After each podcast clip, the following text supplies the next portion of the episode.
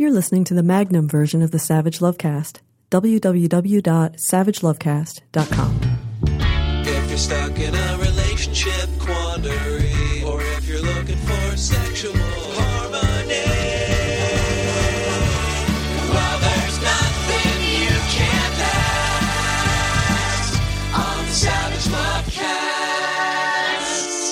In 2014, the town of Fayetteville, Arkansas, which is a college town, college towns tend to be a little bit more progressive and liberal than other places, passed an LGBT civil rights ordinance that was immediately challenged by local anti gay haters and activists who gathered signatures and forced a referendum.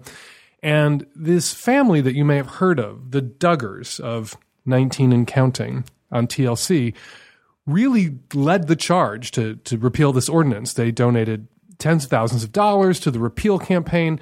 And Michelle Duggar, who is Jim Bob Duggar's wife, Ma Duggar, the vagina is not a clown car woman, the mother of the 19 children, she recorded a robocall uh, that went out to all the voters in Fayetteville, Arkansas, encouraging them to repeal this LGBT civil rights measure. And I'm going to read a little bit from the robocall for you. This is the text of it. Hello, this is Michelle Duggar. I am calling to inform you of some shocking news that would affect the safety of Northwest Arkansas women and children. The Fayetteville City Council is voting on an ordinance this Tuesday night that would allow men, yes, I said men, to use women's and girls' restrooms, locker rooms, showers, sleeping areas, and other areas that are designated for females only. I don't believe the citizens of Fayetteville would want males with past child predator convictions that claim they are female to have a legal right to enter private areas reserved for women and girls. So that was Michelle Duggar, actually in advance of the passing of this ordinance, recording a robocall in opposition to it, warning the good people of Fayetteville, Arkansas, that LGBT people, particularly T people, this is a particularly transphobic kind of demagoguery, were coming to molest their children, that transgender child predators, that men who claim they're trans women to get access to women's spaces were coming to molest little girls. At the time that she recorded this robocall, of course, Michelle Duggar had personal experience of what all the research tells us is true that most child molestation happens not in public restrooms or play areas or gyms, but in homes, within families. Because Michelle Duggar and Jim Bob Duggar, as I'm sure I don't need to tell you, discovered when their son, Josh Duggar, was 14 ish, that he had been molesting little girls in their house, some of them his siblings. And they didn't take this to the authorities. They lied to the police, the one police officer that they did talk to, and said that they had placed Josh in a treatment program when actually they had just sent Josh to hang out with somebody who rehabs houses in Nashville or something, some other city for the summer to work it out.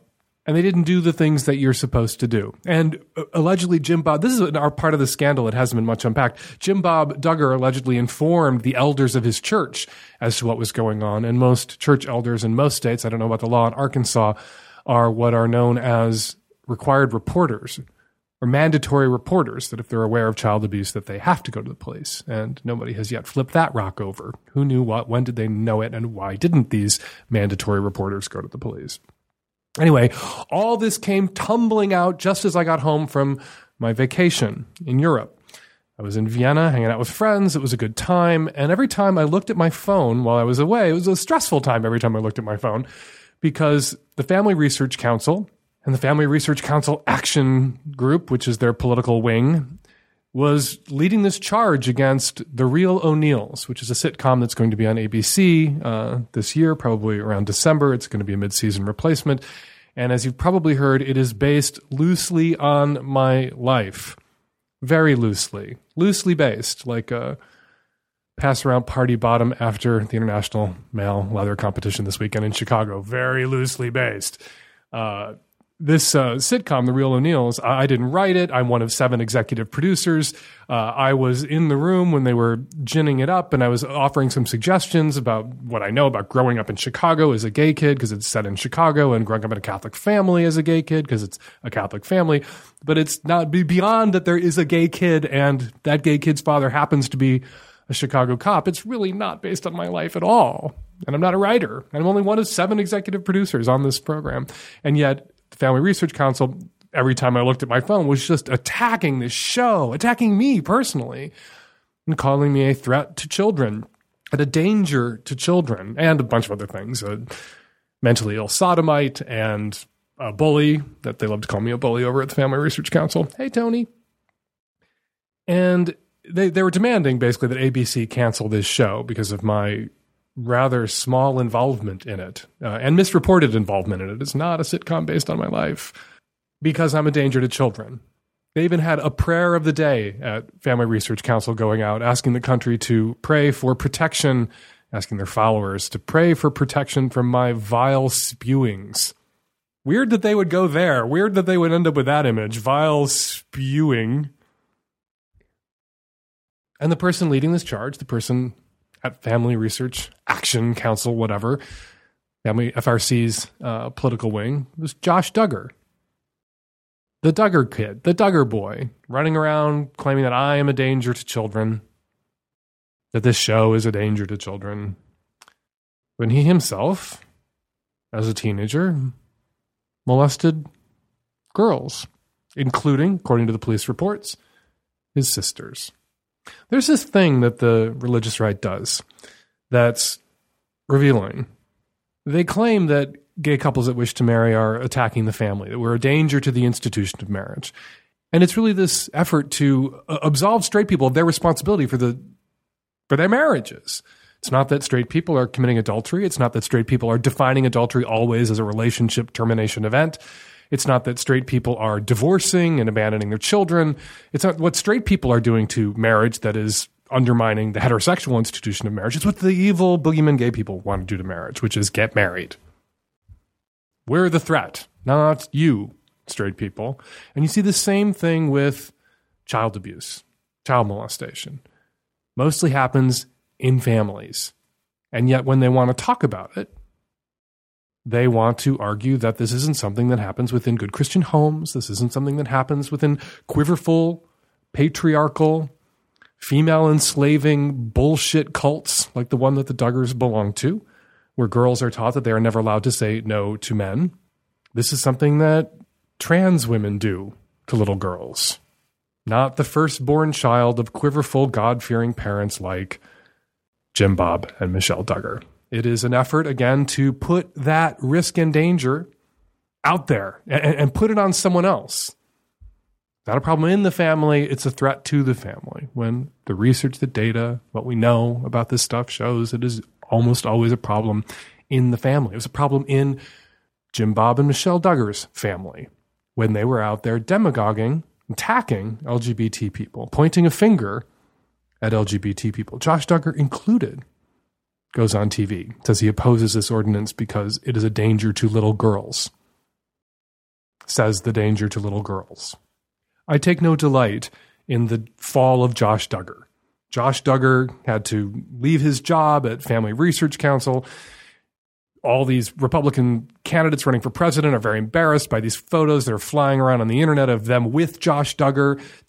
The Learning Channel has temporarily suspended the show. We'll see what happens and it's caused problems for Josh Duggar's family. And as much as I loathe Josh Duggar and I loathe Jim Bob and Michelle Duggar and loathe what they've done to their children, I take no delight in this. Five little girls were molested.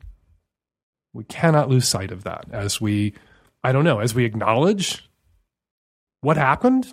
It's not an occasion for Schadenfreude. It is not an occasion for delight. It is not an occasion, as some people were clogging up my Twitter feed saying it's not Christmas in May. It's not. Little girls were molested. Little girls were abused and then failed by the people in their lives who were supposed to protect them and look out for them. Their own parents, their own faith leaders. That's nothing to celebrate. I'm still concerned for these kids. I hope Child Protective Services is on its way to the Duggar compound to interview all these children. The Duggars, uh, in addition to being advocates for the Quiverful movement, which is about having as many children as humanly possible and homeschooling and isolating your kids and lying to them about who they are and convincing girls that their virginity is the sole measure of their worth and that a woman's job is to always submit to the leadership of the men in her life, which seems to be a good way to enable this kind of intrafamily abuse. They are homeschooled. And I'm wondering if these girls have had any counseling, any real counseling, not bullshit religious counseling, because one of the things flying around on the internet right now is the advice on counseling sexual abuse that is a part of the Duggars homeschool program, the homeschooling program that the Duggars use. And I don't give trigger warnings often or ever, but I'm going to give a trigger warning right now. If you have been abused, you might not want to listen to the next like 30 seconds or two minutes of what I'm going to say. Because this is what this religious homeschooling worksheet says that parents should say to their children who've been abused by, say, their older brother. One of the questions why did God let it happen? Why did God let your older brother abuse you? Was it the result of immodest dress? Your fault, little girl. Indecent exposure? Your fault, little girl. But this is the one that made my head explode on this long worksheet. If the abused was not at fault, God compensates for physical abuse with spiritual power, and then asks the little girl who's been abused if you had to choose no physical abuse or mighty in spirit, because the experience of being abused will strengthen your soul and spirit. If you had to choose, little girl, between no physical abuse or mighty in spirit, what would you choose? I'm very curious to know, and I think Child Protective Services in Arkansas should be very curious to know whether these little girls who were abused were sat down and told that abuse was a good thing, was a gift from God, you know, like rape babies. Because if that's what they were told, if that's the kind of counseling that they received, that it was their fault and that it made them better Christians and brought them closer to God, so maybe they should all write little thank you notes to their older brother, they should be removed from the Duggars' home. They should get real world, reality based, non slut shaming, sex shaming of little girls counseling. There is this subculture, this psycho Christian, quiverful cult movement that the Duggars are the highest profile participants in. And the Learning Channel has been complicit in mainstreaming this horseshit and making it look wholesome.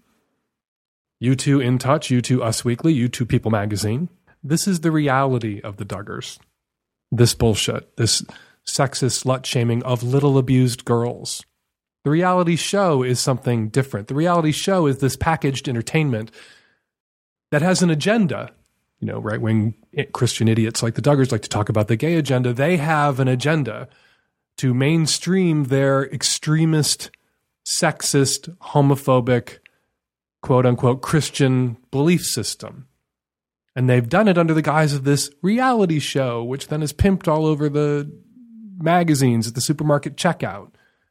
But the real we are now becoming familiar with the reality of the Duggar lifestyle. And it is a dangerous and immoral and sick one that is a threat to children.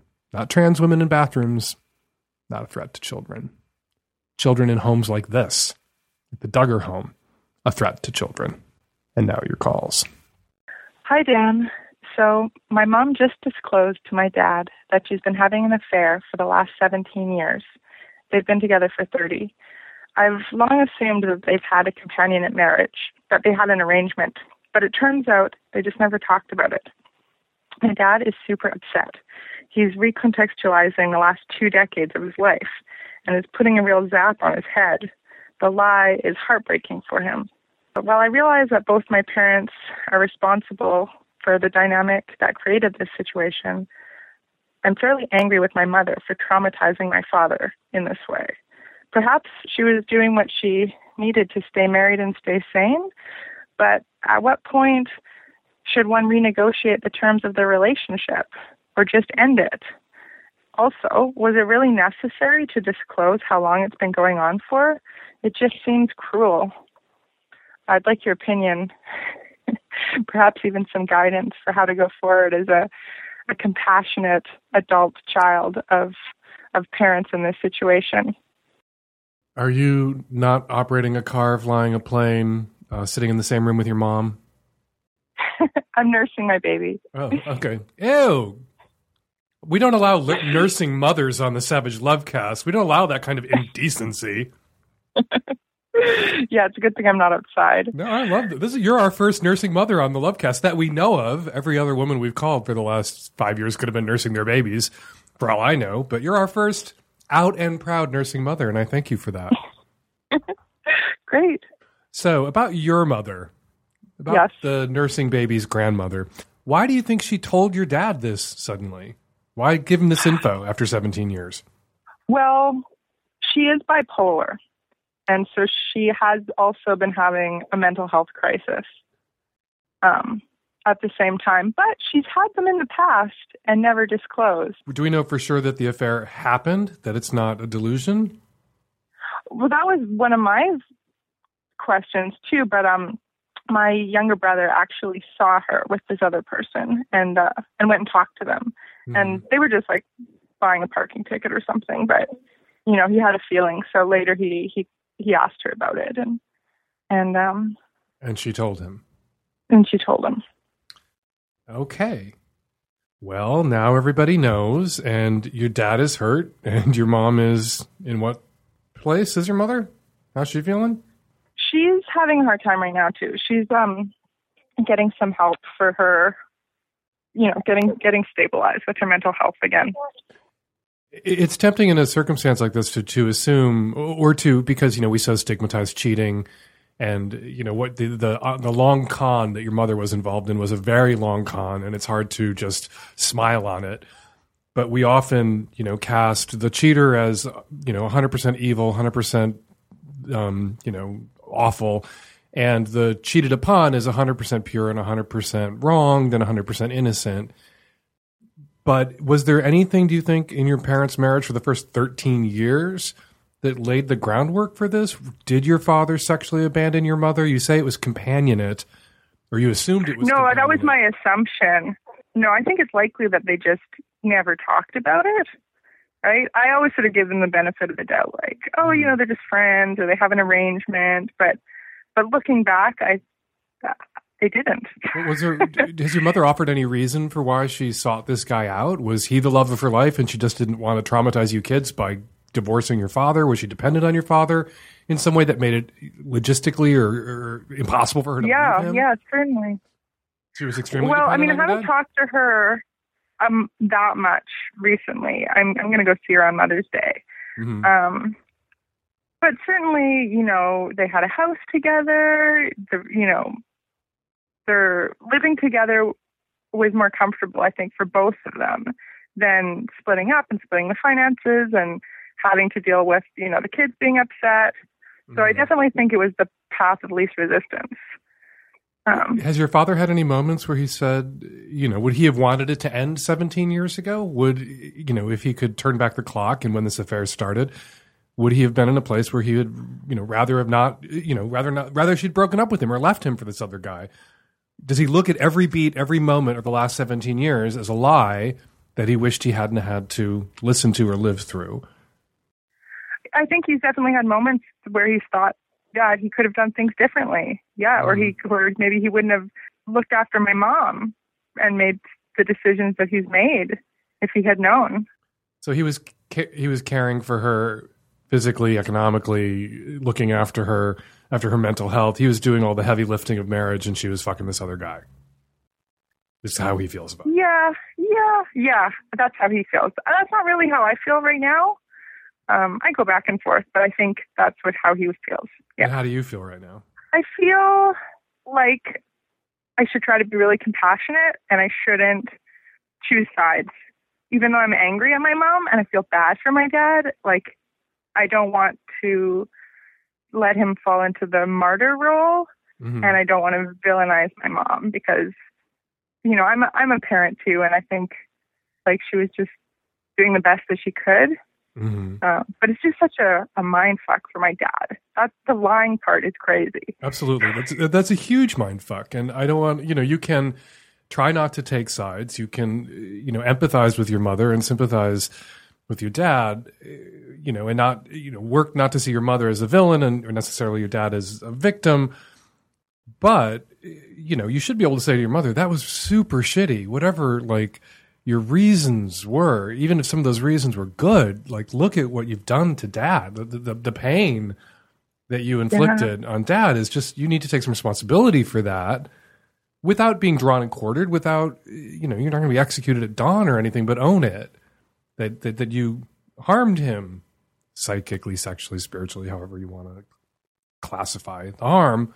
You harmed him, and even if you can just get her to acknowledge that harm and apologize for it, that may help your father in some small way to begin to move past this. I don't know how you move past 17 years of this kind of deceit in a what is assumed to be a monogamous relationship to be married to somebody for three decades and have this thrown on your lap has to be yeah, which brings me to the question like, you know, sometimes in your podcast you say you've got to, you know, do what you got to do to stay married and stay sane, especially with young kids, and if the alternative is divorce. But then how do you extricate yourself from that? Or if you get caught, do you like? I think it's shitty that she admitted to all 17 years. I think she should have been like, yeah, you know, it's been about a year. I completely, I completely agree with you. up. I I completely agree with you that one of the ways, you know, if you're going to do what you need to do to stay married and stay sane, you know, I think you also have to take the sanity of your partner, your, your, the, you know, the the spouse that you're cheating on into some account too. You have a moral obligation to protect that person and to stick the dismount if you're going to end the marriage at some point, and not just dump the full unvarnished truth on them if it's going to shatter and destroy them. That sometimes the loving thing to do is to withhold all the info yeah, because it can be devastating. I wish know. she had. And, and, you know, if I had been by your mother's side and her advisor at that moment, I'm not sure it would have helped if it was some sort of manic depressive episode. But if I'd been by her side, I would have said either take this to the grave if Yeah. you're not intending ever to get out of this marriage, or as you suggest, like tell him it's been six months or a year, and let him think the last year of my marriage has been a lie, not more than half of my 30 year marriage has been a lie. Yeah. And sometimes people do what they have to do to stay married and stay sane. They they have sex with other people in a sexless marriage for a while, and then suddenly, and this is a case I wrote about in American Savage, my last book. The sex in the relationship comes back, and they let their piece on the side go, and everything's great again because they didn't, and, and they wouldn't have stayed long enough for things to get great again if they hadn't gotten sex elsewhere. Yeah. But if they disclosed, everything wouldn't be great again. So they're going to keep their mouth shut about it for fucking ever.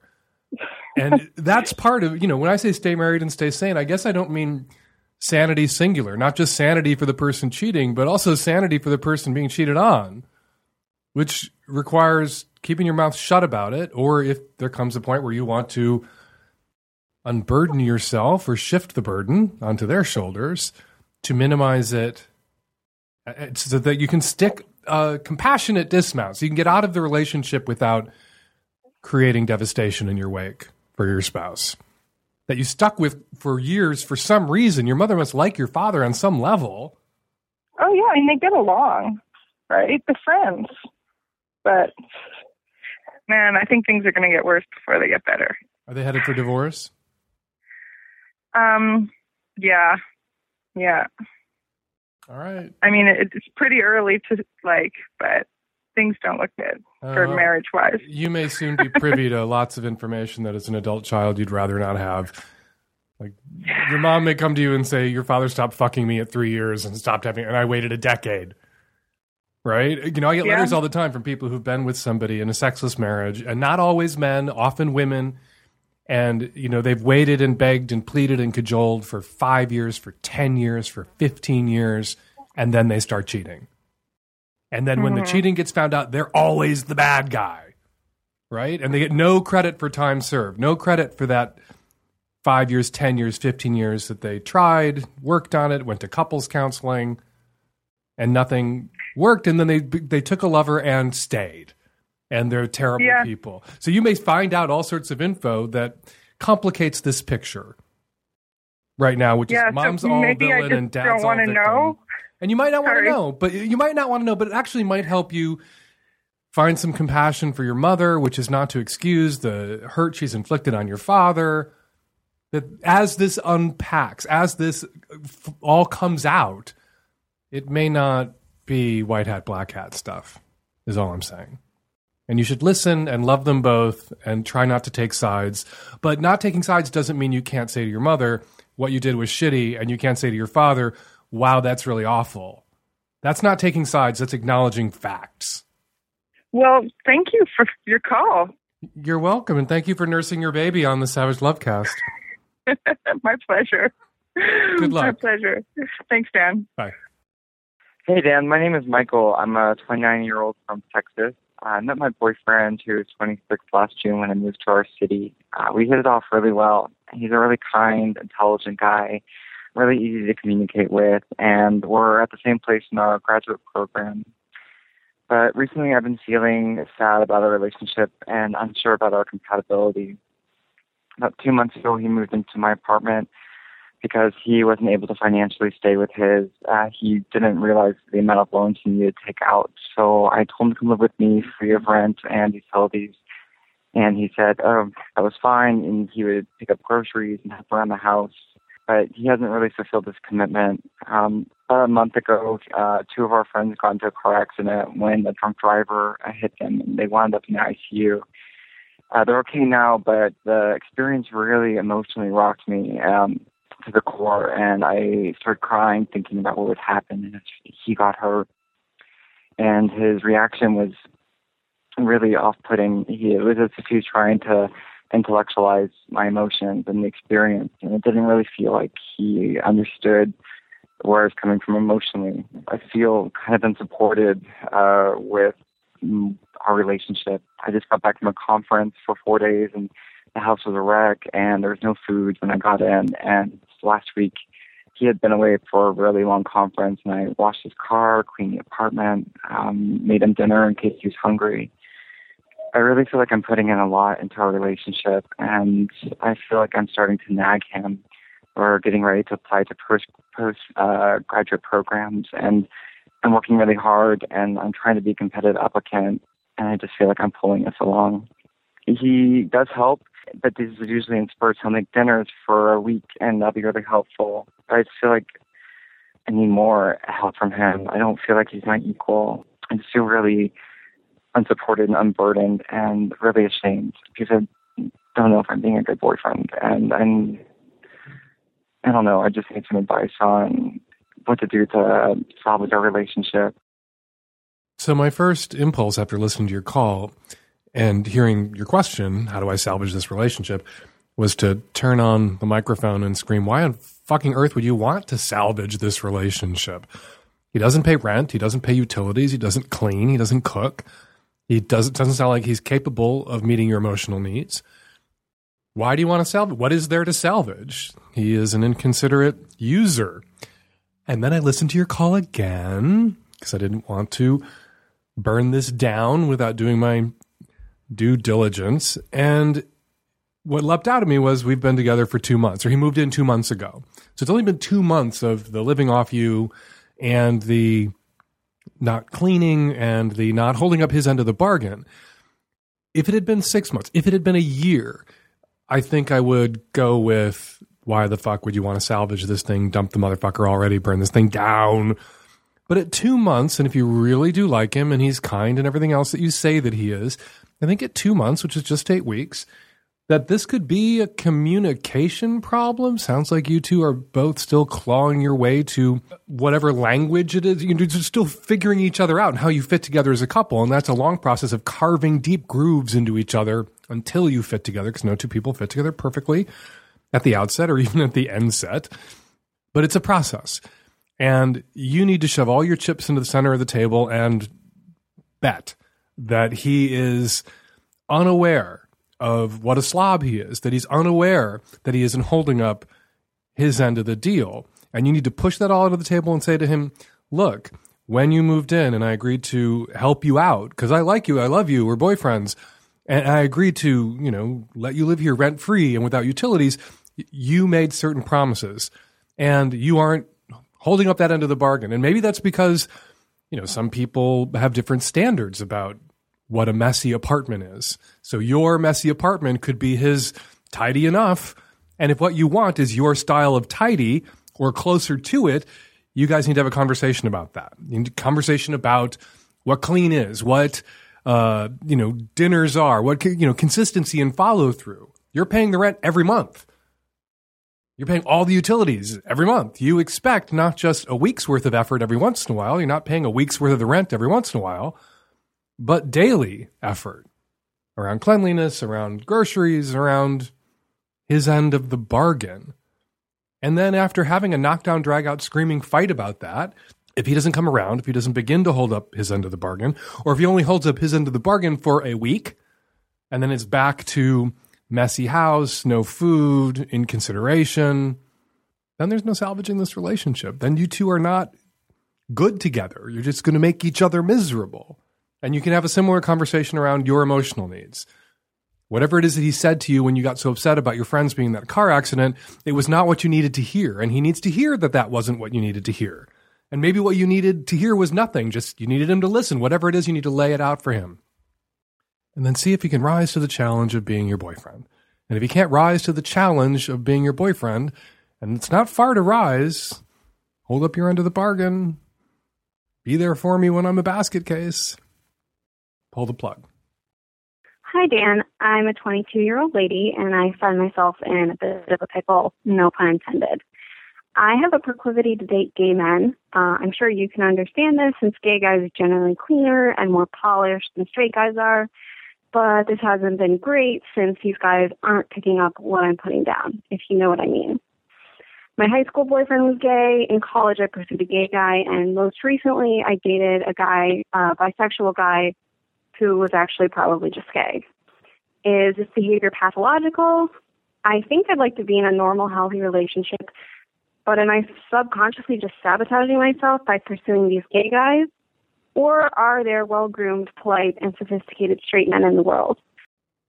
Are there well groomed, sophisticated, and polite straight men in the world? Yes, there are, just as there are poorly groomed, unsophisticated, and impolite gay men in the world. You're talking to one right now. You've noticed a pattern that you keep seeking out or somehow finding the gay boys. That could just be random coincidence. It couldn't be something that you're consciously or even subconsciously doing or seeking, but it could be something that you're subconsciously seeking. I often hear from straight girls who love gay men that they love us so much because we're nicer and kinder and less judgy and all these wonderful things. And wouldn't it be great? And we're so lucky that we get to date each other. Wouldn't it be great if straight men were more like us? And the the answer to that is, yeah, we're nicer and kinder and all those wonderful things to you because we're not trying to fuck you. We're not trying to get in your pants. We're just as shitty to each other as straight men and straight women are to each other. Just as much game playing and hesitation and insecurity sort of warping people and making them douchey or curdling them into assholes. Like we do that to each other too. Yeah, we're awful to each other. Yeah, we're wonderful friends. And so maybe what you're doing at this early stage of your life, you're in your early 20s, you're at that stage of life where a lot of the gay guys in your life maybe are not out yet or fully out yet. And you're picking up on that nice, kind, emotionally available to you as a lady stuff that exists in these guys because they're gay and they're either not trying to get in your pants or really not that excited about getting in your pants and being with you is easier and breezier because for them so much less is at stake because they're not emotionally or sexually invested in this relationship. So you may be picking guys, going after guys where there's just less resistance, less friction. It just seems easier. And those relationships, often true. Like it is easier as a gay guy, when I was young and closeted and with girls, it was easier because I didn't care.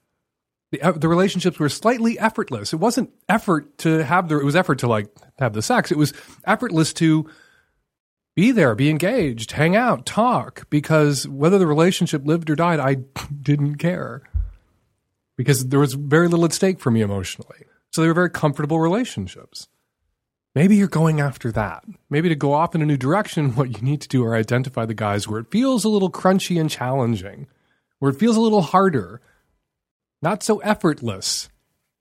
Relationships or guys that seem a little tense, uptight, risky, a little more dangerous because there's more at stake emotionally, sexually, and everything else. So, so either it's a coincidence or you're going after literally the low hanging fruit in your social circles, which are the guys who are not out yet, and it seems easy and breezy because they're gay. challenge yourself, live a little. And circling back to your question, well groomed, sophisticated, polite straight guys, they are out there. Sometimes they don't seem so sophisticated or polite when they are on a hunt for pussy, right? That can make a guy seem tense, weird, creepy, right? But they are out there, well groomed, sophisticated, polite. They're out there. I met a whole room full of male models at a male model thing that my husband dragged me to, and they were all extremely well groomed and sophisticated and so polite I thought they were all cocksuckers, but it turned out that they weren't. None of them, not a one. Well groomed, sophisticated, polite straight boys. Have you been to Europe? There are so many well groomed, sophisticated, polite straight boys in Europe that there were websites at the beginning of the internet era where they would just show pictures of these well groomed, sophisticated, and polite boys in Europe and ask, European or gay? You might want to look those up in the archives. They're out there. There are well groomed, sophisticated, polite straight boys out there. Go find a few and fuck them. Hi, Dan. I am a late 20s lesbian in the Bay Area, recently out of a year and a half toxic relationship. And I'm having my first slutty casual dating phase of my life, and I'm loving it. I'm really happy to be single and finally free from my horrible, for me, ex partner. Uh, so after a couple of weeks of boring dates and some decent one night stands with women, I met a guy at a bar, and long story short, I lost my gold star. I have been out for a decade and never been interested in guys. And what's most shocking about this experience is I loved it.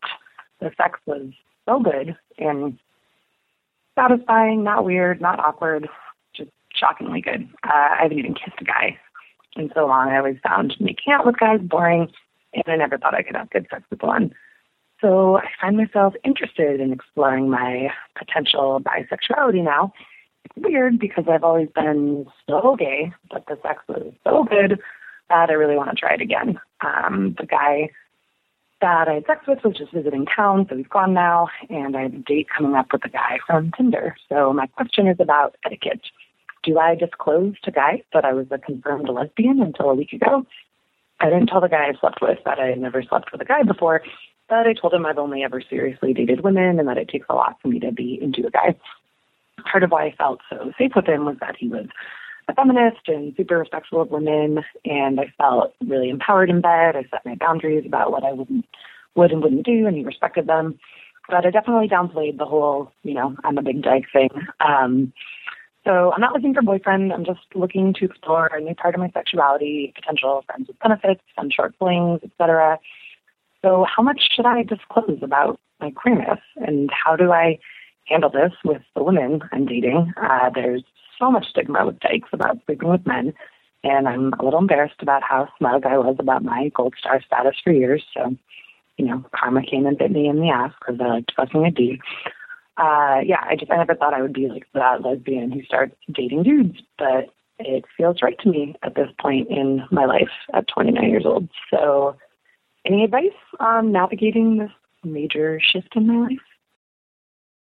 I want to say I never hear this from gay guys. I never get calls or letters from gay guys who tell me that they were gay, gay, gay, gay, gay, gay, gay for a decade and gold star gays, and then they ate a pussy and now they're totally into pussy. And what do they do with that? Um, I wish I could say that, but it's not entirely true. I do rarely, every once in a great while, over the years, a small handful of letters from gay guys who've discovered that they enjoy sex with women and are basically where you are now. Like, oh God, I guess I'm bi exploring my bisexuality now. What does it mean? Do I have to hand in my gay card? to come out as bi? What about the reaction of my gay friends who are going to freak out? But like I said, just a handful of those questions over the last 25 years from gay dudes. This lesbian for a decade, bearing down on those childbearing years, coincidentally enough, and suddenly jumping on dick. I get this question all the time. And then I get yelled at, and there will be yelling, there will be calls from angry lesbians. A call that perhaps you would have made two weeks ago, scolding me for even playing this call because now all these straight guys who listen to my podcast have heard, has been reinforced to them once again that that any lesbian out there can be had, that all lesbians secretly in their part of parts at some point want dick and maybe it'll be theirs. So I apologize to all the lesbians who may be hit on in the wake of this call by hopeful straight boys But what can I do? This question comes in. I don't answer this question every time I get it. I'm not anxious to rush these questions to the front of the queue, but I got to take one every once in a while. So, what do you do, caller? You obviously do what you did. You say, What do I do? This is what I did. It worked great. Now, what do I do? Well, you keep doing what you did. You identify those feminist men that you feel safe with, who are going to be very respectful of your boundaries. You tell the truth. Until a week ago, you were a confirmed lesbian. Now you are on the bisexual farm team or something.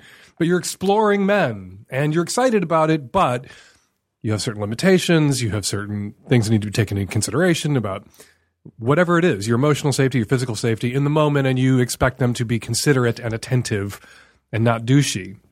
And if they are douchey or inattentive or inconsiderate, they don't get to touch your lesbian pussy with their dicks. They'll do whatever you tell them to. Straight guys love, and bi guys love that getting to be the magic dick that got to touch the lesbian pussy. Right? The whole porn genre out there about just that. As for handling your relations with the lesbian community, you are not alone.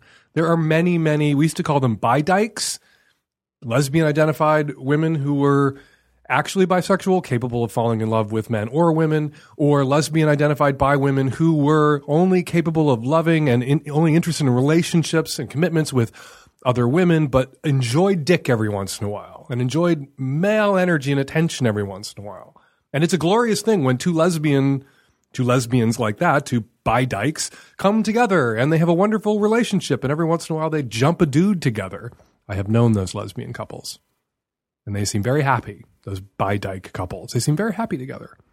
Perhaps you could be one of them, but don't go out there in the world ashamed of who you are or where your sexual journey and explorations have taken you. If there are lesbians out there who are threatened by where you're at right now, which is on a dick, fuck them. Who cares what they think? You couldn't have been a lesbian if you were at all concerned with what the majority of a certain group of people think. You came out as a lesbian when a majority of the straight people in your life probably disapproved. If coming out as a lesbian or a bi dyke or bisexual now freaks out some of the lesbians you know in your life, fuck them. Find better friends who aren't so insecure or freaked out. But who knows? In, in outing yourself to your lesbian friends and your lesbian community about this, you may discover plenty of other women who've done the same, th- lesbian identified women who've done the same thing that you're doing now. They had their dick days, or they have their dick days every once in a while and they enjoy them. You may discover that there are women out there that you have this in common with. Women that you could go on dates and dicks with. Hey Dan, this is a 27 year old bisexual female living abroad. I have a question relating to, I guess, family. I recently got married, and my partner and I decided to more or less elope. We had a really small ceremony with just our immediate family, and um, it was perfect. I wouldn't have changed anything. So, my problem is that my extended family on my mom's side has been kind of shitty with her after our marriage. You know, we sent an email to everybody before we put anything on Facebook so that people wouldn't feel like it just came out of left field and they didn't know anything. But um, my aunt and uncle in particular have uh, kind of cut off contact with my mom. I know it's not necessarily my problem, but I feel really bad uh, that my parents are having to deal with some fallout on, you know, the happiest day of mine and my partner's life. And uh, I just wanted your advice on if there's anything that I can do to smooth things over for my mom or just like, yeah, be a supportive daughter. I know weddings seem to be a big deal to everybody whose wedding it's not, actually. But uh, anyway, your perspective would be really appreciated. It's funny how your aunt and your uncle, in their reaction to not being invited to your wedding, are demonstrating why you wouldn't want them at your wedding in the first place. They sound like unpleasant drama queens who are making a scene about your wedding, and had they been at your wedding, would very likely have engineered a scene at it as well. Here's what you do it's simple. You write a letter to your aunt and your uncle, and you say, I'm so sorry that our elopement hurt your feelings. I understand that you're mad, but if you want to be mad at someone, you should be mad at me and my husband, not at my mother. It wasn't my mother's decision to do an elopement. It was our decision. So I am sorry that your feelings were hurt. Please stop taking it out on my mother. That's all you got to say. And then if they don't, that's all you got to say. Here's hoping that they never get over it and you are free of them forever, that they never speak to you or your mother or anyone else ever again on your side of the family because they sound like insane, insecure, juvenile, infantile shitbags that you're well rid of. And if your wedding was the mechanism by which you and your mother were relieved of having to interact with these people, congratulations on your marriage and your wedding and your elopement. You accomplished more than just committing to the man you love for the rest of your life. You accomplished getting these shitbags out of your mother's life and your life for the rest of your life, too. Yahtzee. Hi, 30 uh, year old female here, heterosexual in a wonderful relationship. I am wondering if you have any advice for how to get over thinking that bodily fluids are really gross. I just think they're disgusting. I don't want them in my mouth. I don't know why other people want them in their mouths. Um, I grew up in a very sex positive household. I loved having sex, you know, all different ways. I want to be really open to things. Um, but I haven't ever been able to really enjoy oral sex. Um, I really love giving it until there are fluids involved. Um, and I don't really like getting it because I just can't get over it. Um, I guess I just don't really see why you would want them in your mouth. Um, but my partner really loves giving oral sex, um, and I would. I've heard that it's totally amazing. Um, I've definitely tried it uh, high, and that's the only time that I can uh, that I can really enjoy it, and it feels pretty good. Um, but I just I've tried so hard, and I don't know what else to do. Um, if you have any advice, that'd be great. I'm going to tackle first why you would want them in your mouth in the first place. Those fluids, why you would want someone else's bodily fluids in your mouth? Well, because you are attracted to them, because you like the way they smell, you like the way they taste. You want to just eat them, right? You want to pull all of their stuff essence into you in this just carnal way. It, it's hard to explain, but it's not for everybody. And as I've said before, when it comes to blowjobs, I think when the other person is coming, job done. They are at orgasm. You are giving them a blowjob to get them off, and they are off gotten at that moment. They are blowing that load. And I think it's up to the blower at that crucial moment to decide how to dispose of the blow ease ejaculate. You can swallow it, you can let it run out of your mouth. You can take the dick out of your mouth and keep a wet and sloppy hand stroking that cock. Most guys can't even tell the difference at that precise moment and let the semen fly over your shoulder, whatever you want to do. Once they're blowing their load, emission accomplished. Ha ha ha. As for your tenseness about somebody consuming your bodily fluids, the fact that you can go there and enjoy it when you're high points to this not being entirely about just a simple preference. We're all allowed to have our limits and our likes and our dislikes and things we want to do and don't want to do in bed. If being high frees you of this tension, this inhibition, this block, then you should be able to free yourself of that tension, that inhibition, that block through will. Like you should be able to do for yourself what pot does for you if you think about it and unpack it and you crawl up to it with baby steps. Surely you're not opposed to your partner licking your tits. Surely you're not opposed to your partner kissing your stomach or your navel or their nose and face getting close to your genitals. I would encourage you to get a roll of saran wrap.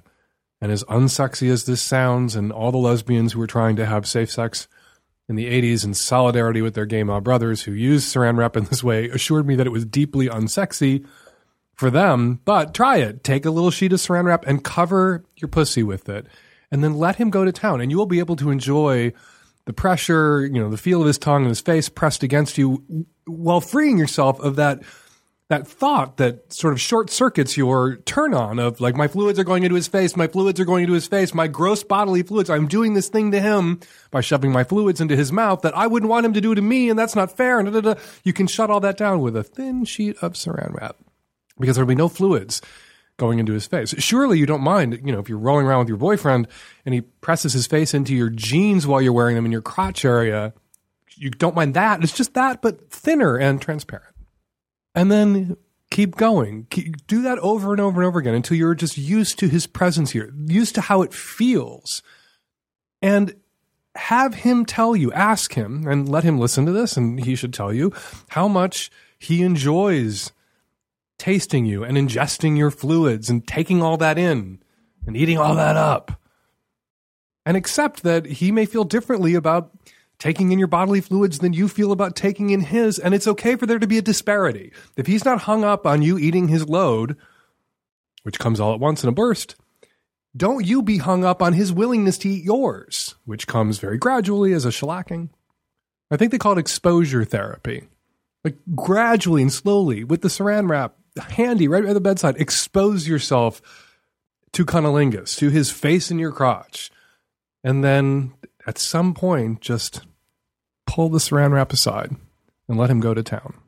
And there's nothing wrong with getting high every once in a while, if that's what it takes. Somehow, I volunteered to be a teacher at a local prison, not a local prison, it's a state prison, but it's located locally. Anyway, I seem to have fallen in love with one of the inmates who is straight but he writes me all of these very explicit letters. He knows I'm a bottom, and he he thinks it would be really terrific to be a top and to top me. The trouble is, I'm getting deeper and deeper in love with this guy, and it's like, what, what? This is this is like apples and oranges. Let me not to the marriage of true minds admit impediments, as William Shakespeare once said. Uh, yeah, he's straight and in prison, and you sound like a very kindly gay gentleman that he came into contact with, and maybe he actually has some uh, uh, affection for. But we need to look at this with cold eyes, without illusions, and ask ourselves what's the likeliest thing that's going on here. It seems likelier that this guy is not perhaps maliciously toying with your affections, but toying with your affections in a way because he likes the attention that you're lavishing on him and he's giving you a kind of attention that you enjoy but this is about a, a lonely person in prison eh, who's now got a pen pal and he's romancing you and maybe he has no malicious intent. Maybe there's no ask coming. He's not going to ask you for money. He's not going to ask you for help when he gets out or a place to live or to put him, eh, put him up, but he could. And you know, sometimes people do. You know, there are prisoners out there with a lot of time on their hands, and some of them pass that time in correspondence with kindly people who empathize with their plight, and rightly so. But every once in a while, a prisoner will leverage or exploit someone's attraction or desire or sexual needs and get something that they want. Use that person. So I think you need to be on guard against being used. I'm not saying he is using you. I'm not saying that this couldn't be just a kind of miraculous meeting of two people who are perfect for each other in every possible way, except one's in prison and straight, and they're both men. It could be a, a wonderful, once in a lifetime, rare encounter that brought out in him, you know, his whatever bisexuality was in his heart and part, and brought to you this sexy, exciting new person who lavishes this kind of attention on you that you were lacking in your life. It could just be a wonderful thing, but it could also be a usy thing. It could also be a not so wonderful thing. Keep your wits about you. Try to keep this in perspective use your common sense, protect your privacy, and enjoy it. But enjoy it for what it is. And what it most likely is, is a fantasy. And it sounds like a pretty good one. Enjoy it. Just protect yourself so you aren't heartbroken when you find out this thing isn't what you thought it was. Hi, Dan. I am a 28 year old straight woman in the Pacific Northwest. And I have a question for you. Um, I'm, I've been dating this guy for about eight months. And when we first got together, the sex was awesome. It was amazing. It was really fun. I think mutually, you know, and he seemed to have no problem coming from fucking me. And since then, I would say that lasted for the first month or so, and after that, he'd really only he's really only been able to come from oral, from me giving him blowjobs. And the thing is, I love giving blowjobs. I'm really good at it, and I have no problem doing it. But I feel a little bit funny about it because he that seems to be like the only thing that'll get in there from me. And um, you know, we've sort of talked about it a little bit, and he'll say things that are really vague, like, "Oh, I just can't feel you as well as I could before," but like that doesn't make any sense. You know, we have a long distance relationship, and often I will not be having sex for weeks at a time, and and then we'll see each other, and and it still just like not enough for him. So it's not like I don't think it's anatomically me. You know, the other thing that's complicated about this is that um, he will not reciprocate he said early on in our relationship that he really only gives oral to slender women. And I mean the thing is I'm not I'm not I I'm in good shape. I'm like, you know, petite and athletic and um you know, but he he doesn't give oral to girls like me, apparently to curvy girls. So I just I don't know, I don't want to withhold oral and sort of force him you know, just to come from fucking me. But it it feels bad. It makes me ashamed of my body somehow, and I don't really know how to be like, well, this is an option, but I don't want it to be the only option. Any advice? I have a follow up question for you, and yeah, I mean it in the nicest possible way, and I hope you don't take it the wrong way. So here, no, goes. no, go for it. What the fuck is wrong with you? With me? Yes. Okay, please continue. Why are you wasting one second on this asshole? This guy says the, the rudest, douchiest, most selfish fucking body shaming thing he could possibly say. Oh, you know, thank you for all the blowjobs, uh, and I would eat your pussy, but I only go down on slender ladies. Only slender ladies, only slender ladies. and your response, your reaction is to run to a mirror and scrutinize your body for evidence of what's wrong with you when what's wrong here is him. The only thing wrong with you is that you're that you didn't immediately grab him by the scruff of the neck and throw him out the window. He's an asshole. You think it's that bad? Yeah, yes, yes. I think it's that bad. And I think only your social conditioning as a woman prevents you from seeing how bad it is. I'm sure that's totally true. He's an asshole. He's selfish. He conned you into believing that the only reason he wasn't eating your pussy was there's something wrong with your body as he's stuffing his dick in your mouth. He's he's using you as kind of like a cum dump, like a human fleshlight. He come he comes to town and jacks off in your mouth. He doesn't interested interested in penetrative sex with you anymore. Isn't you know oral only relationships are awesome if they're reciprocal or the non-reciprocation is eroticized somehow and that's what the person who's not getting any in return is getting out of it that sort of perverse desire to be used but that's not what you want you want a relationship that's where your sexual needs are being met too by someone who doesn't make you feel self-conscious and insecure about your body I mean, he- like he does still fuck me. It's just, you know, like it's sort of reached this point where for him, like the only option for him coming is oral from me, but it's something that I never get back. So it's just like, uh, yeah. I, I mean, there are like I hear what you're saying. I'm not trying to justify it, but I, I wouldn't necessarily even I I wouldn't be as angry or, or annoyed at him and curious about what the fuck was wrong with you if he said, you know, I can accept your blowjobs in the spirit that they're offered, but oral isn't something I've been ever, ever been able to do. It's okay for people to have sort of, you know, a hypocritical limit like that. Like I can have my ass, Yeah, totally. I can't eat ass. There are guys out there like that, right? Mhm. And that's yeah, fine. So long I as they totally get that. so long as they embrace it as something wrong with them. I have this limitation that's a little unfair, and I recognize that it's unfair that I can get blowjobs, but I can't give them.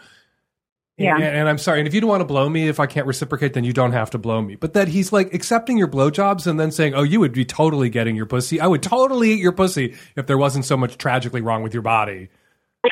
Like that, Yeah. that that's Well, how he I mean- frames it. Oh no, no, no, the, the thing is, so I like between you know when I called in and now, I actually did confront him about it, and he sort of acknowledged that it was like fucked up on his part. You know, he's like, oh, I have this psychological thing that at first, it's, but the thing is, it's not at first anymore. It's been like eight fucking months. You know, so Yeah, why? Why has Yeah. it been eight fucking months as opposed to eight fucking minutes? Eight minutes? That's what I'm curious about. Because I let it happen because You of my it- social conditioning. You let it happen, and when I, and, you know, you're going to hear your voice played back when you listen to the show. You're going to hear yourself say, "He said this thing about, you know, he can only eat slender women," and then you start critiquing your body.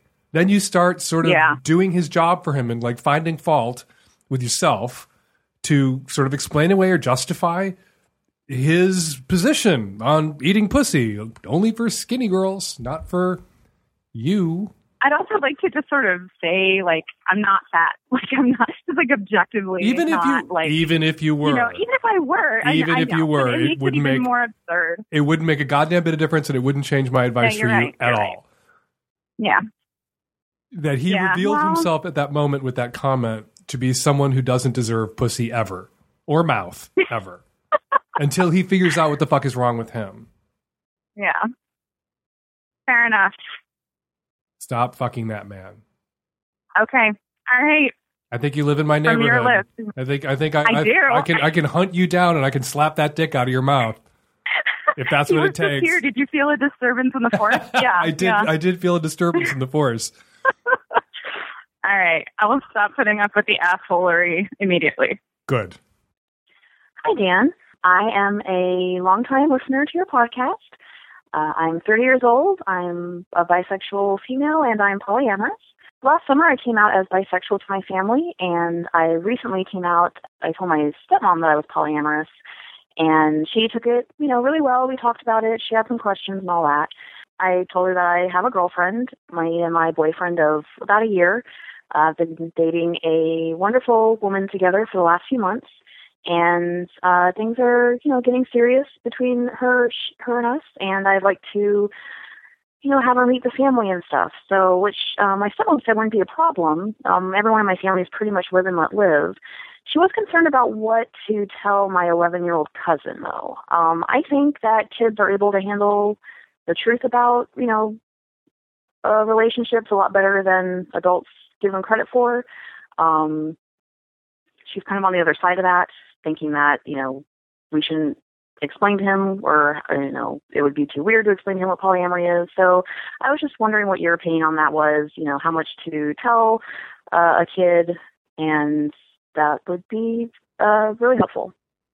You know, back in the day, and probably still in some red states, when a gay dude or a lesbian or a bisexual with a same sex partner was going to bring their first boyfriend, girlfriend, whatever friend, some other point along the gender spectrum friend home, there would be this hand wringing about, oh, what to tell the kids. And it's not hard to tell the kids. The kids are not confused by it. And how hard is it to explain that someone's gay? You know, uh, Danny's here with Peter, his boyfriend, and Danny has a boyfriend. Boys can have boyfriends. Yeah, some guys fall in love with guys. That's all you had to say 30 years ago when I brought a first boyfriend home. And the kids had no problem with it. It made the adults uncomfortable to have to explain it, but that was their problem. The kids didn't have a problem with it. And I don't think that you coming home, you going around the family with your boyfriend and your girlfriend, like, oh, what to tell the kids? You know, what the kids found out when I came home with my boyfriend, my little cousins, my nieces and nephews, what they found out uh, was that some people were gay. And they kind of needed to know that because some people are gay and they were going to encounter gay people in their lives. And there was a chance that some of them could have been gay. And it was nice for them to know that if they were gay, that their family wasn't have a problem with it. All sorts of upsides. Well, all they're going to find out when you come home with a boyfriend and a girlfriend is that dot, dot, dot. Some people are poly. That some, just as some guys have boyfriends, some girls, like your aunt, have boyfriends and girlfriends. And not everybody's poly. Most people, like when I would go home with my boyfriend, most people in the family were straight. I was not, but gay was a thing. You'll go home with two people. Most people in your family have one partner, but you have two. Most people are monogamous or appear to be monogamous. And some people are polyamorous, and it's not a problem. And the kids won't have an issue with it. Their eyes will be opened that there's more out there in the world than they're they were aware of yesterday and more possibilities for them than they were aware of yesterday. But they're not going to shit their pants. They're not going to be confused. They're not going to be wrecked or destroyed. And the people, again, the people who have a problem with it aren't the kids, it's the adults in the room. who believe that if they can protect their children from the news that gay people exist or poly people exist or kinky people exist or trans people exist, that their kids will be inoculated against the kink, the poly, the gay, and the trans. And it ain't true. All they're going to get, all they're going to catch, if their aunt who's poly comes home with her partners or their cousin Danny who's gay comes home with his boyfriend, all they're going to catch from that is the awareness that if they are different themselves when they grow up, they will be loved and accepted just as you are. Not a bad thing to explain to a kid or to help a kid understand. Hi, Dan. I've got kind of a weird one here. I am straight male, living in the Midwest. I am a small business owner in construction field.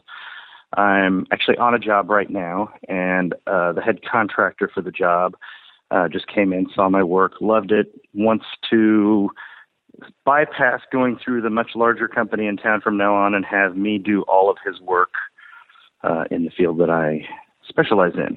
Great news.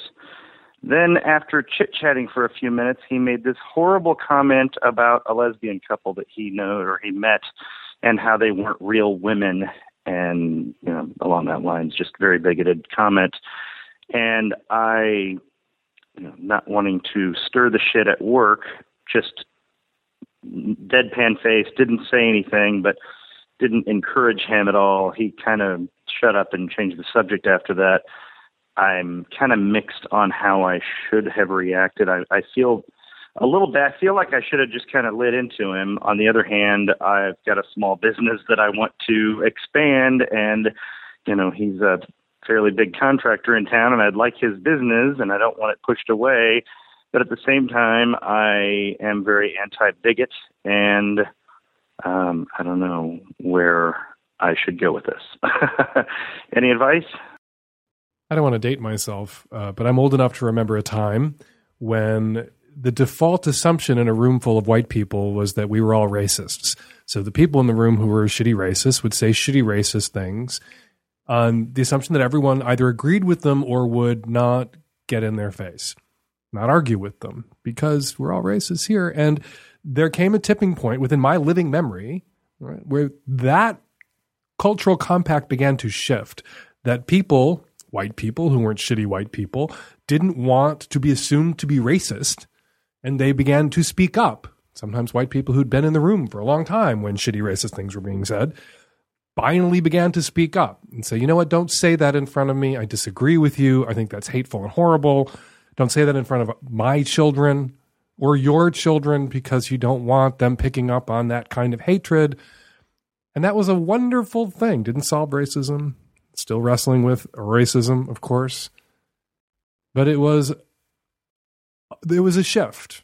You know, it knocked the racists back on their heels a little bit, where they could no longer safely assume just because there were only white people in the room that, of course, we were all racist. You can say any shitty racist thing you wanted to. We're getting there on queer issues, right? where it used to be if it was all straight people in the room, somebody straight could say some shitty anti queer thing, secure in the knowledge or the assumption that everybody in the room was either an anti queer bigot themselves or not going to get in their face about it, not going to speak up, not going to come to the defense of the queers. And it took, you know, 30 years ago, people like my mother, after I came out, beginning to say, when people would say shitty anti gay things in front of her, you know, my son is gay. And that was usually all it took. My mother, the, we would talk about the first time she said that she was the mother of a gay child was when she was at lunch with a bunch of her friends from Immaculata High School. Women she'd known all her life since she was a child, women she'd gone to grade school with. And they were all at one of their regular lunches, and somebody made an anti gay remark. And my mother, who I had come out to six months or a year earlier, paused and then said, You know, Danny's gay. My son is gay.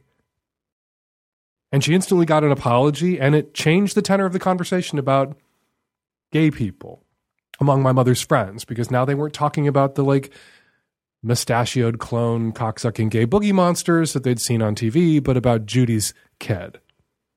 She spoke up in that room full of straight people. She wasn't going to allow this room full of her straight friends, closest friends, assume that she was an anti gay bigot herself anymore. She wasn't going to let them assume any longer that if everyone in the room was straight, they could safely assume that everyone in the room was a homophobe. Because my mother was not and was working through it. And didn't want to be surrounded by it anymore. Okay, your situation is a little different. You are not an anti queer bigot. You're also not the parent of a queer kid. And you're also in a kind of fucked up power dynamic with this guy where he has economic power over you. You don't want to alienate a potential client, right? Somebody who could improve your economic situation, help you grow your business. I understand that.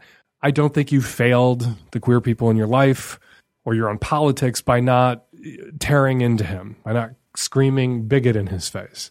Here's how I would recommend you handle it in the future. If it happens again with him or somebody else, a cold and stony silence with no betrayal on your face of anger or judgment, just no reaction at all. He says the thing, and you stare blankly at him and change the subject. He'll subtly get the message or he'll overtly get the message. You also have the option of saying, when someone says that, of speaking up, of risking something. You say you're pro LGBT. Hopefully, he's not the only contractor in town, not the only person with whom you can do business. And you could speak up in that moment without hectoring, without lecturing, without tearing into him, and just say, you know, I hear you, but I have lots of lesbian friends, and they run the spectrum from very feminine ladies to very butch ladies. Not that there's anything wrong with the butch ones. And I appreciate not hearing stuff like that. And then you keep the conversation going. You change the subject after that. So you don't begin to spin your tires, right? Just like keep it going. Prove to him that you're not so angry at him and not judging him so severely that you can't continue to interact with him in a cordial or professional manner. You know, I have lots of lesbian friends. Uh, they're they're good people, and on you go. Talk about the Cubs. Talk about whatever. Change the subject. Might cost you some business, but you're going to make the world a slightly better place, and you won't leave that interaction recriminating yourself for what you didn't say. You know, people sometimes talk about these issues like you either have to say nothing to go along to get along or you have to blow up. And there's a large middle ground between keeping your mouth shut and screaming and yelling and pointing a finger. And that can be, you can take my mother's page because my mother didn't say when her friend said the anti gay thing, I think it was a joke or a remark, I don't remember. She didn't say, You're a fucking bigot. She didn't point a finger and begin screaming she said, You know, my son Danny is gay. And then the other person had to think about what they said and the impact it was having on this person that they knew and liked, who was not a gay person. And you have that option too. Hopefully, you have a lesbian friend or relative or a gay friend or relative. And when he said that, you could have just said, You know, my aunt Florence is a lesbian and she's good people, not you're a bigot. But I know lesbians, and they, they they can be good people. Some of them can be shitty people, just like some of anybody can be shitty people. And then let him think about what he said and the assumption that he made. And the assumption he made was because you're straight, you're a bigot like me, you're an anti-gay bigot like me, and he's going to leave that interaction with you unsure of that assumption, unlikely to make that assumption again in the future. And that's what we want. We want the bigots to feel like they're not the majority. Like they can't assume that everyone's a bigot like them, whatever kind of bigotry you're talking about. And you can help bring us closer to that world, to that tipping point. You can help get us there by speaking up. There are scientists, sex researchers, psychologists, doctors out there trying to figure out why we do what we do, why we screw what we screw. Uh, and every once in a while, they publish the results of one of their findings, one of their big studies, and we like to have them on the show when they do to tell us what they got.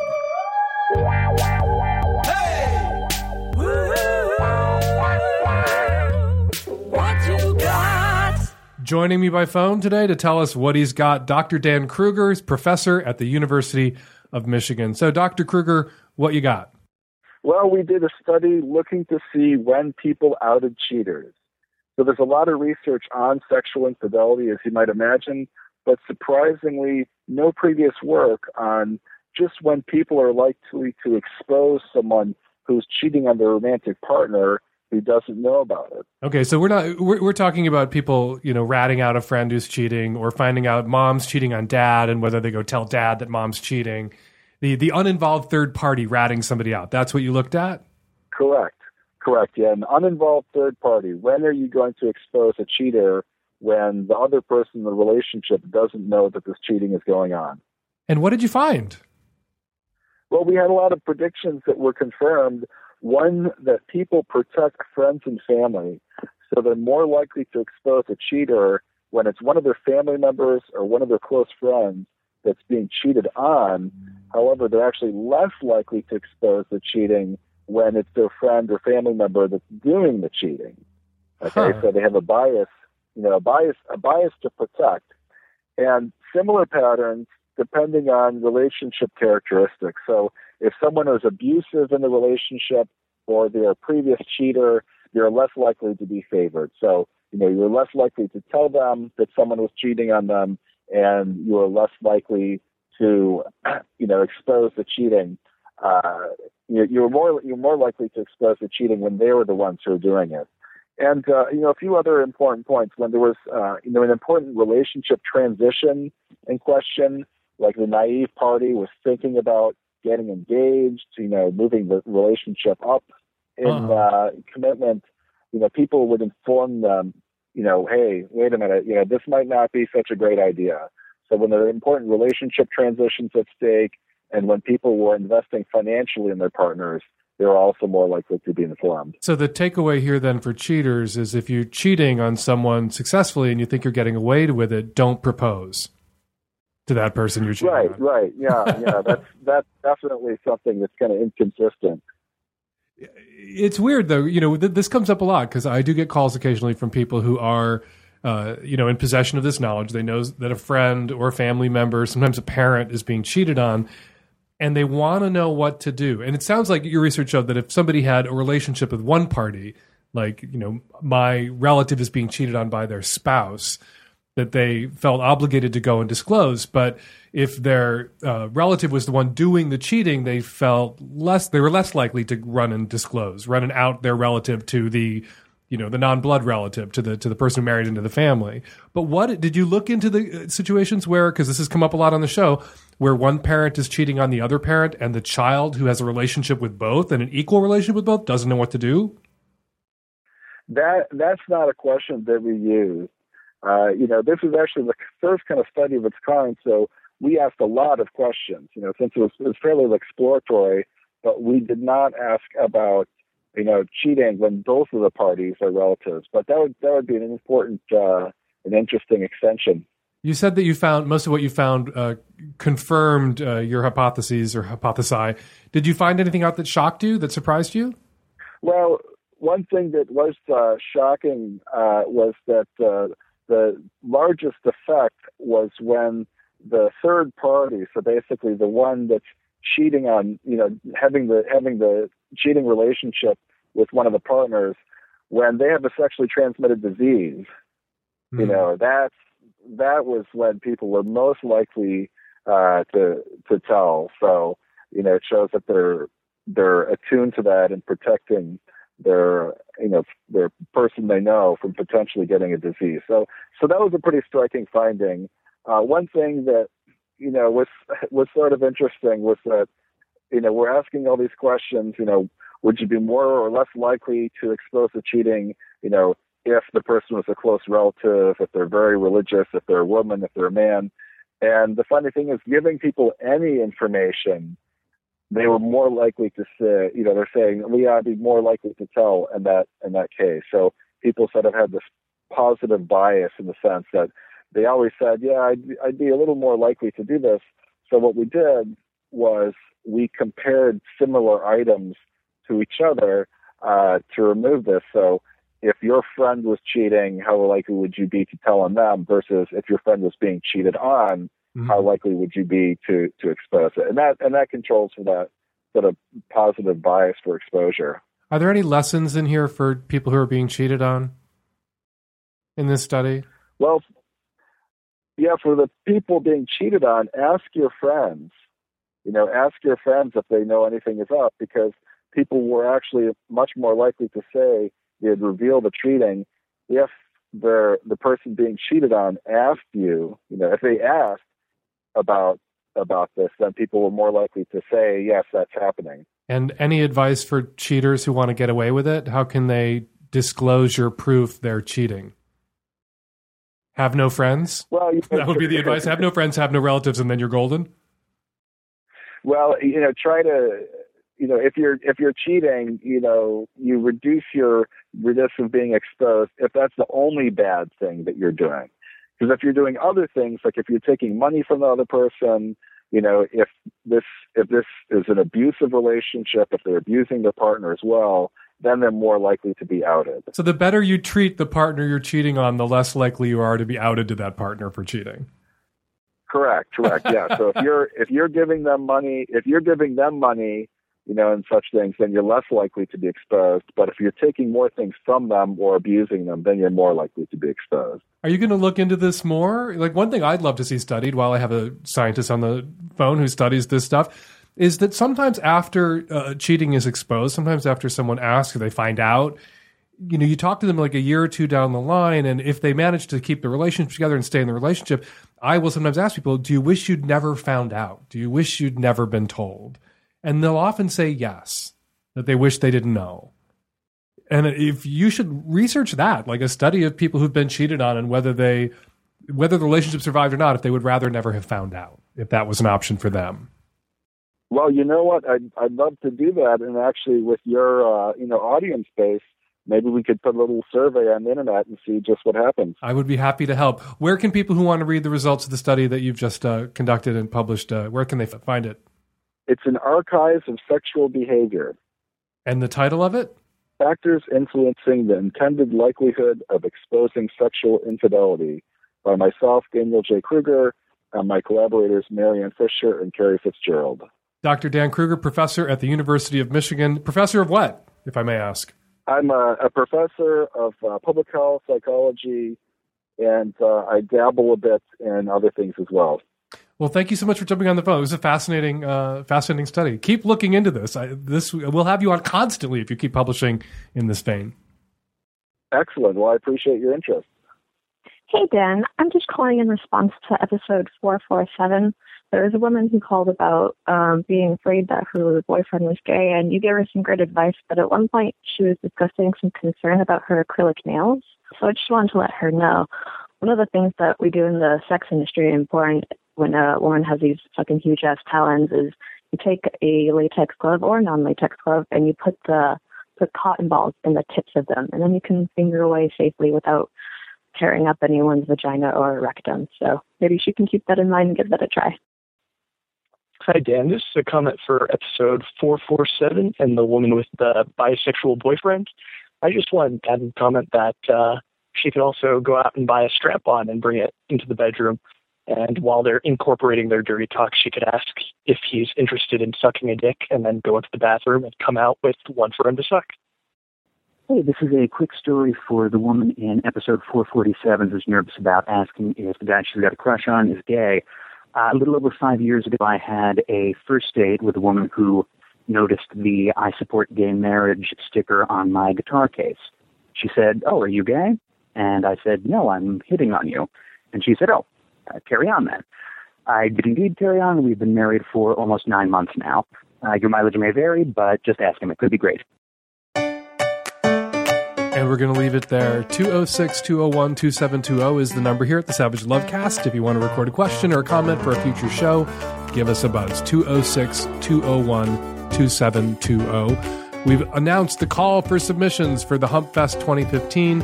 Go to humpseattle.com and click on submissions if you want to get your amateur porn into the country's best amateur porn film festival. Follow me on Twitter at Fake Dan Savage. The Savage Lovecast is produced by Nancy Hartunian and me and the tech savvy at risk youth and Nancy. We will all be back at you next week with another installment of the Savage Lovecast. Thanks for downloading.